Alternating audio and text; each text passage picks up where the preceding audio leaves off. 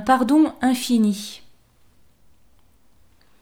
À l'heure de l'irréputation chère aux entreprises, toute institution sérieuse aurait tout fait pour gommer ces pages honteuses. L'Église, malgré toutes ses dérives triomphalistes, ne l'a jamais fait. Le cœur du message n'est pas l'Immaculée Conception, ni même la puissance de la résurrection, mais la puissance du pardon, la réalité toujours renouvelée du pardon. Il est toujours possible ce pardon.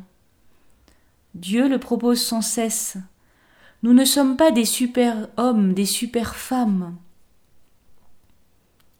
Pour pouvoir témoigner de la fidélité de l'amour du Christ, c'est-à-dire de son pardon infini, peut-être faut-il l'avoir soi-même vécu un jour. Ainsi, au lieu que cette page soit un aveu de faiblesse, elle me semble un gage irréfutable de vérité, nul ne l'aurait inventé. Luther écrivait Pêche fortement et crois plus encore. Cela peut sembler une affirmation exagérée, car le pécheur repenti n'a qu'un seul désir, celui de se relever et de se conformer à l'amour qui l'a guéri mais il n'empêche qu'il faut témoigner de la liberté qui nous est donnée.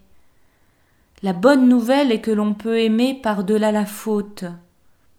Parfois on peut aimer plus encore qu'avant d'avoir failli, comme Pierre l'a fait. Il n'y a pas de ligne rouge qu'il faudrait absolument éviter de transgresser. Nous sommes tous déjà passés au-delà de la ligne rouge. C'est ainsi que nous avons été justifiés, réconciliés. Les larmes de Pierre sont une nouvelle naissance à la gratuité de l'amour, au-delà de l'observance de la loi, infiniment au-delà de la bonne conscience des soi-disant innocents. Il n'y a jamais de faute si grave qu'elle ne puisse être pardonnée. Si Dieu est Dieu, il est toujours capable de pardonner, de donner à nouveau, de donner plus encore.